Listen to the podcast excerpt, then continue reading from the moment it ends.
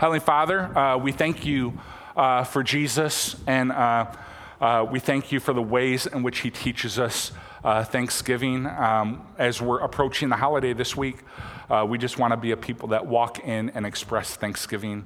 help us to do it. It's in Jesus' name we pray. Amen. A couple of friends uh, ran, each, ran into each other in the community, and the one friend was looking very glum and almost on the verge of tears. And his buddy said to him, What, what is going on? And he said, Well, three weeks ago, uh, I was walking down the road and um, I happened to find $100 just laying on the street and, and, and picked it up. And he says, Well, that's a pretty lucky thing that happened. Why, why, are you glum? He said, Well, you didn't let me finish. He said, Two weeks ago, a cousin that I never knew existed even passed away and left me $85,000 free and clear. And says, Well, that sounds like an amazing thing. Why, why are you so depressed? He said, You haven't let me finish. He said, And then uh, last week I played the lottery and I won a, a scratch off ticket, a quarter of a million dollars. And the friend was really confused. He said, It sounds like you've been incredibly blessed. Why are you so glum? And he says, Well, this week, nothing.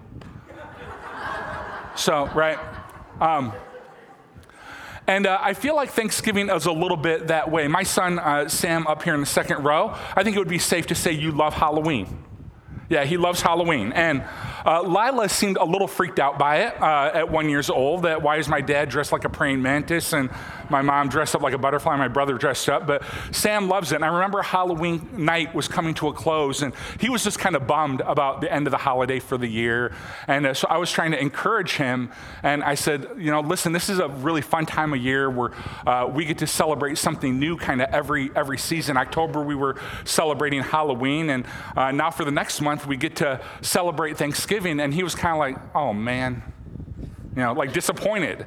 And I, I, find that almost every preacher feels that way when we get up to say, hey, today we're talking about Thanksgiving, that we feel like there's an audible, really? Right? You know, because we know we should feel thankful and we know that, but it just isn't something that excites us, excites us. But I think Thanksgiving actually has the power to change and transform our, our lives. And that's what we've been talking in this series uh, the whole time about this kind of emotion and soul part of us, this part inside of us that makes us human. And I think the ability to express Thanksgiving is one of those parts of us that God created and put inside of us that makes us uniquely human we were created for Thanksgiving. And there are times where Thanksgiving is really easy. Your wedding day, uh, bringing your children home, the day of the big raise, when you get a report for the doctor. Sometimes it's really easy to be thankful. Some of you are in that season right now where it's just like Thanksgiving's easy for you. Sometimes you almost have to like pull together an investigation, right, to find something that you should be thankful for so, something that you should rejoice over. There are just seasons of life that are like that. But whether uh, it's a time where Thanksgiving is easy or it's a time where Thanksgiving is hard, I think one of the most difficult and disciplined parts of Thanksgiving is expressing it. All right, and, and there are two parts to Thanksgiving. One is the internal feeling of Thanksgiving, and the other is the outward expression of Thanksgiving. And both are important. I'm reminded of the words of Jesus or a story from the life of Jesus. It says, On his way to Jerusalem, Jesus traveled along the border between Samaria and Galilee. As he was going into a village, 10 men who had leprosy met him. They stood at a dis- distance. excuse me, and called out in a loud voice, Jesus, Master, have pity on us. When he saw them, he said, Go show yourselves to the priest. And they went and they were cleansed. One of them, when he saw he was healed, came back praising God in a loud voice. He threw himself at Jesus' feet and thanked him. He was a Samaritan. And Jesus asked, Were not all ten cleansed? Where are the other nine? Has no one returned to give praise to God except this foreigner? And then he said to him, Rise and go. Your faith has made you well. Now, leprosy was a terrible disease. It was a skin disease where essentially parts of your skin would, would, would, die, and you know you might lose fingers and toes overnight and not even realize it. And, because healthcare wasn't even really what it is today, a lot of times you would be misdiagnosed. You'd have a rash, and you'd be diagnosed with leprosy, but you wouldn't really have it. But upon the diagnosis of leprosy, you were ostracized from your community. You had to leave your, your wife, your husband, your children. You, you had to go living, live on the outskirts of town in a, in a leprous colony. It was a tough disease to get. Imagine being separated from your family. separated from everyone you love, and you come in contact with Jesus and he heals you, and now you get to go home. You get to go back to work. You get to go see your children. It is very hard for me to believe that the other nine were not grateful. I just don't believe that. Their lives had been changed by Jesus. I believe they were full of the emotion of gratitude. But here's what's true in this story only one returned to express it. And this is an equal, equally important part of Thanksgiving. It is not just the internal feeling, it is the expression of Thanksgiving. And I think that's true in a lot of our lives. So I want to challenge you this morning. Is there someone in your in your in a relationship with that you are feeling thankful for, but you have yet to express it? Right? A husband, a, a wife, a child, a coworker, a, a friend. This is an ideal time of life to evaluate. Man, I feel thanksgiving for this person, but I have not yet expressed it. And both of those things are important. So I want to encourage you to express your thanksgiving. Uh, out of 10 people in Jesus' story, only one returned to give thanks, to actually give voice to his thanksgiving. And it's true in our relationships on earth that relationships, we, we need to express our thanksgiving to one another, but it's also true in our relationship with God. And we've been in this series of Psalms, and of all the themes we've studied in this book of Psalms joy, anger, passion, all that stuff I think thanksgiving is the most common talked about attribute in the book of Psalms. Um, so many Psalms have at least an element, a verse or two, where thanksgiving is expressed. And so I want to walk us through some texts this morning, almost Bible study format. And uh, just you can just kind of soak in these truths about God and about reasons we have to be, have to be thankful to our God. And then um, over the course of communion, we, will have an opportunity to express that thanksgiving to God. But I just want to show you some of the things the Psalms say about God and reasons to be thankful. All right, so here's, here's one God's love for you never changes, never falters and never ends. Psalm 136 1. Give thanks to the Lord, for he is good. His steadfast love, uh, his steadfast love endures forever. All right, think about that for a minute. God's love for you never changes. It never changes. And I love that because I think that we sometimes believe that God will love us more if we behave and are righteous, and that God loves us less when we are sinful. No, that's not true. God just loves you. And it's important to remember that even when it comes to his commands and even when it comes to his discipline, those things are based in his love for us. God is love, and he loves you when you're righteous, and he loves you when you're not righteous. He just loves you. Now, it's true, he wants you to live a righteous life. He wants you to make good decisions. He wants you to love God and love your neighbor, but he doesn't want that so he can love you more right? He loves you perfectly right now. He doesn't want that so he can love you more. He wants that because he already does love you. He already does love me. So he says, Man, a righteous life is the best way to live. God's love never changes, it never falters. And if you're a parent or a grandparent, you get this. Because if one of your kids messed up, if they make a mistake, if one of your grandkids messes up and makes a mistake, you still love them, right? You might be irritated, you might discipline them. You might talk to them with a little edge to your voice, right? But you still love them. All right, let me show you another one. God's faithfulness toward you goes on forever. Psalm 117. Praise the Lord, all the nations, extol him, all people, for great is his steadfast love toward us, and the faithfulness of the Lord endures forever. Praise the Lord. I love this. We've talked about this before, but in church, we talk a lot about our faithfulness to God, about how we can be more faithful to Him, and we should talk about that a whole lot. But this passage hits on it from another angle. It talks about how God is faithful. Let me say it to you another way God keeps His promises always. Right? That when, when we say God is faithful, that's what it means. God keeps his promises to you always. So when the Bible says, when God says that all things work together for the good of those who love him, he will be faithful to that promise. When God says that whoever believes in his son will not perish but have eternal life, he is faithful to that promise. When Jesus promised he will be with us to the very end of the age, he is faithful to that promise. Today, we can be thankful for our, uh, for our faithful God, who is who he said he is and will do what he said he will do. He is faithful. He keeps his promises. Here's another one God, uh, God is our God, and he is creative. Psalm 100. Know that the Lord, he is God. It is he who made us, and we are his. Psalm 139 continues this thought. It says, For you formed my inmost parts. You knitted me together in my mother's womb. I praise you, for I am fearfully and wonderfully made. Wonderful are your works. My soul knows it very well. My frame was not hidden from you when I was. Uh, when I was being made in secret, intricately woven in the depths of the earth, your eyes saw my unformed substance. In your book were written every one of them, the days that were formed for me uh, when as yet there were none of them. How precious, precious to me are your thoughts, O God. How vast is the sum of them. I love this. It's based on two truths, these two Psalms. God expressed his creativity when he made you, right? You, you are an expression of God's creativity, right? That, look at the way the, the psalm talks about you were knit together. You were fearfully and wonderfully made. It is God who made you. Think about your personality.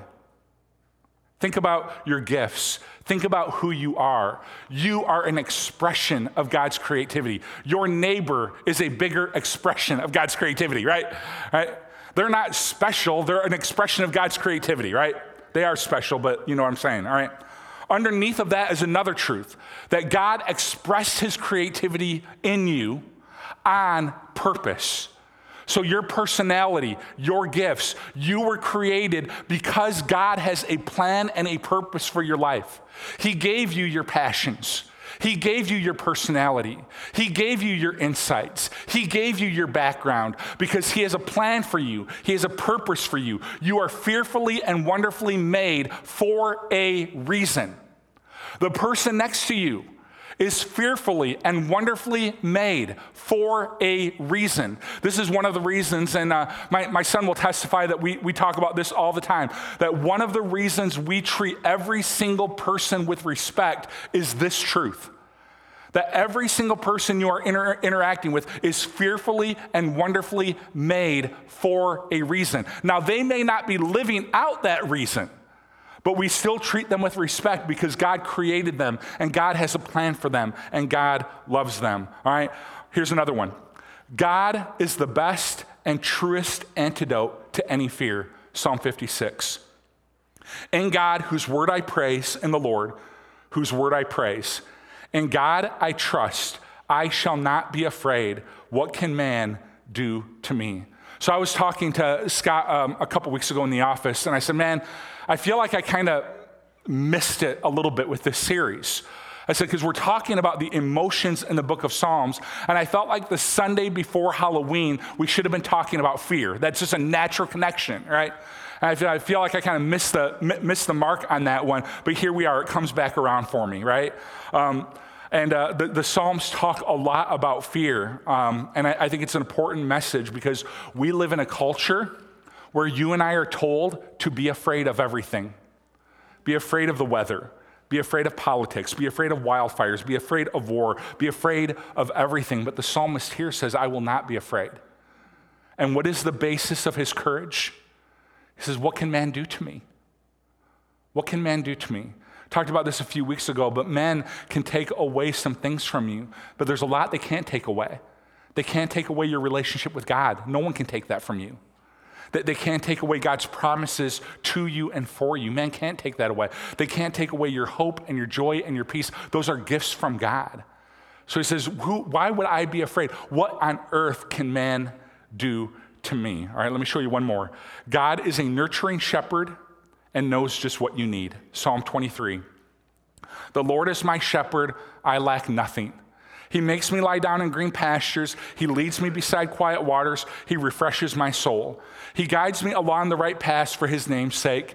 Even though I walk through the darkest valley, I will fear no evil, for you are with me. Your rod and your staff, they comfort me. I love his perspective on this that God was with him in the green pasture, making him lie down. God was with him at the quiet waters, refreshing his soul. God was with him on the quiet path, guiding and leading the way. And God was with him in the darkest valley, giving him comfort. You see, in this psalm, one of the lessons of this psalm that I was med- thinking about this week is that in every circumstance, God is there right? So, whatever you kind of resound with in this psalm, if you're in the green pastures, if you're at the quiet waters, if you're in the valley of the shadow of death, in every circumstance, God is there and knows exactly what the psalmist needs. He is a good shepherd. He absolutely is a good shepherd. So I want to kind of um, close in a, in, a, in a different way. I want to kind of switch gears, if you'll allow me, because it struck me this week that I think one of the interesting things about this is I, I was thinking about the Apostle Paul again. I preached on him a, a week or two ago, and about how Paul most likely grew up with these Psalms that we were just talking about, that he grew up hearing them sung to certain tunes. He grew up hearing them taught about uh, by the rabbis of his day. He grew up maybe hearing his parents hum them as they, as they worked around the house. These songs uh, and these poems would have been a regular part of his life. Think about it like your iPhone today. All right, we have iPhones. Uh, we have Amazon Music on our iPhone. And so, on a regular basis around our house, we are playing music, right? And some of that music is just kind of silly, you know, Descendants one or two, you know, just kind of fun, uh, silly music. a lot of times it's praise and worship music.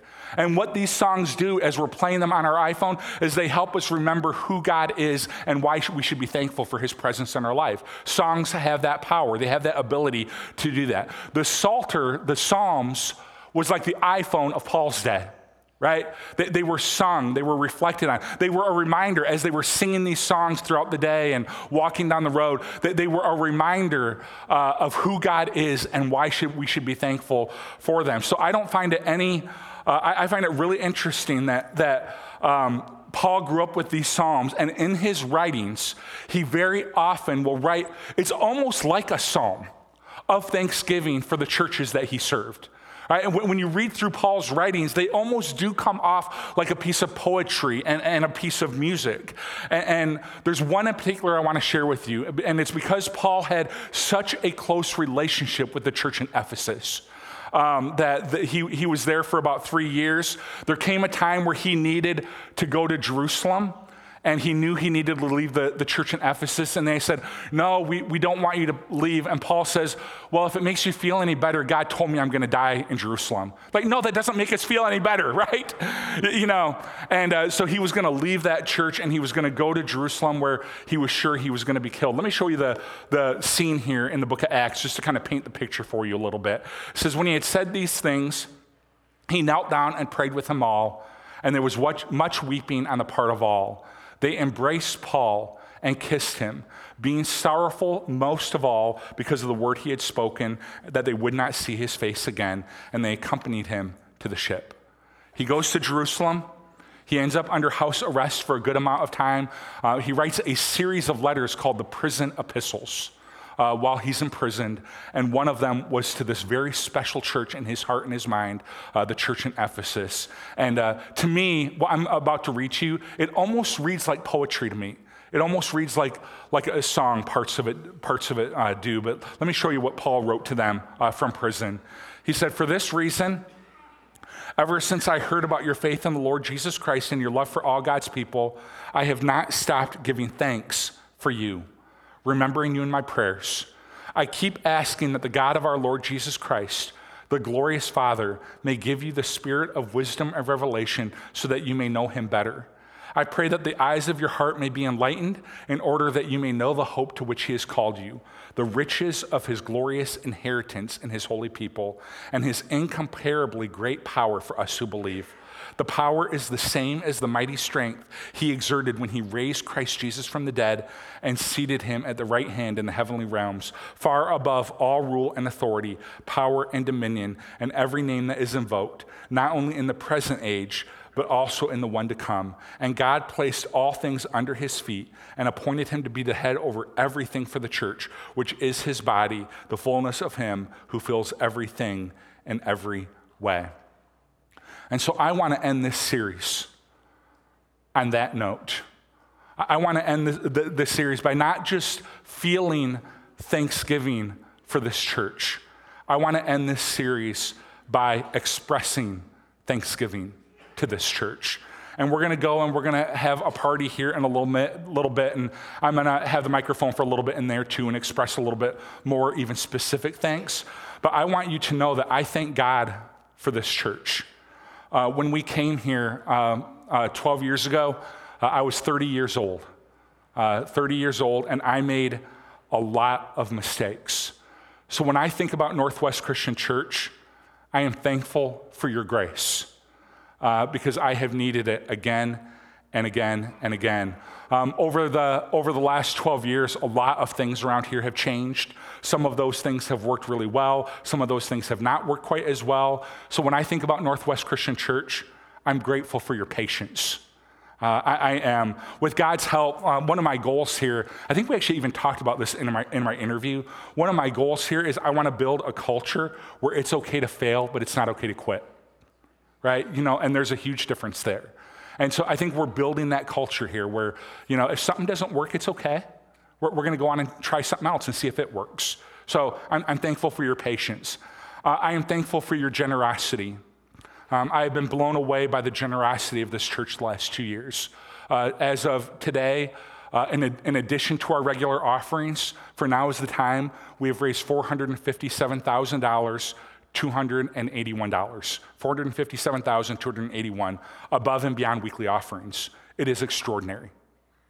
It is. And it demonstrates our passion and desire to reach the next generation and to create great environments for people to walk into. Uh, I told the story during Sunday school, but we had a wedding here um, a few weeks ago, and um, the, the bride had walked in with a, a bunch of her like 20 something and 30 year old friends, and the friends walked in and they looked around and said, What a great environment to have your wedding in. And we were just like, that's what we were going for when, when, when we started renovating this space is we wanted it to be an attractive space and, and make a good first impression. Um, i am thankful to god for your generosity to me my family my staff and their families. Um, you have all been very kind to us very good to us and we want to express our gratitude. Um, i'm grateful for your time that we have so many people uh, that have worked so many hours in this building, not just on now is the time, but just serving here. I'm blown away that you would give us your time. I'm grateful for your time. Um, I'm thankful to God for our leadership at Northwest. Uh, being an elder is not easy. Uh, our elders are the real deal. You need to know that. They are gracious, they are on mission, they love this church, and they love you. And I'm grateful for them.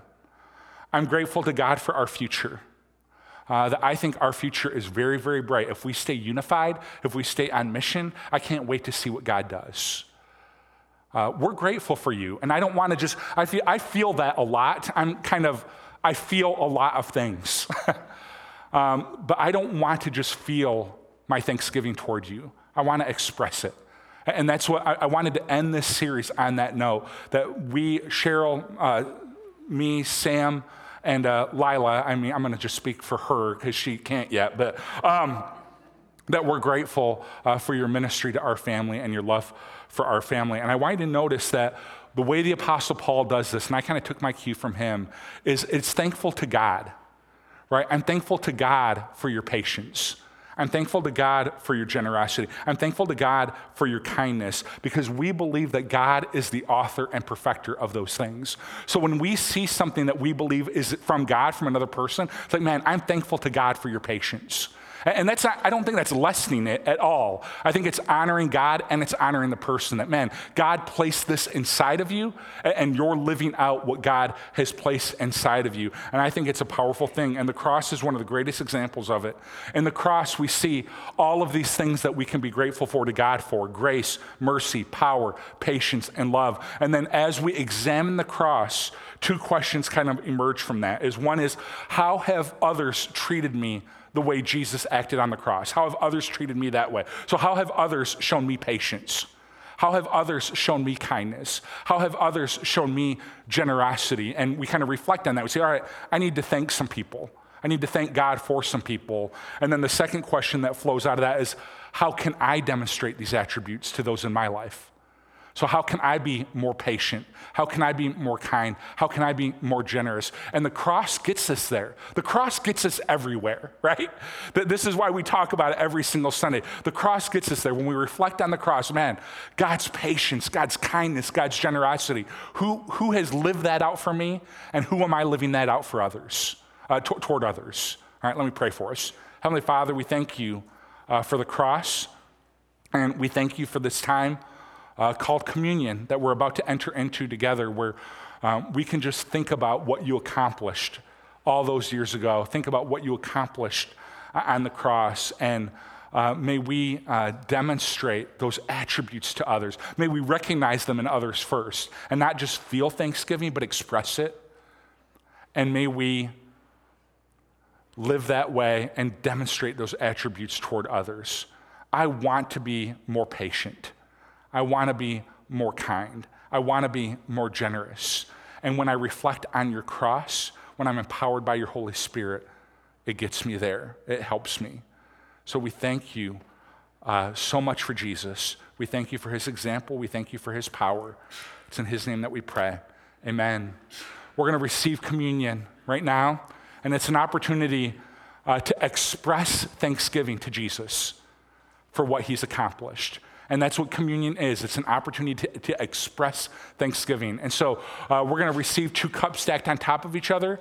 One has some bread representing Jesus' body, the other has some juice representing his blood. And this is just an opportunity for you, uh, with some, some alone time with God, to express your thanksgiving to him for what he accomplished. And then after you do that, begin to think about how can I live this out in other people's lives? Because Jesus invites us into that journey. Um, and uh, just hold on to those cups. I'll come back up in just a minute and uh, we'll receive it together as a church family.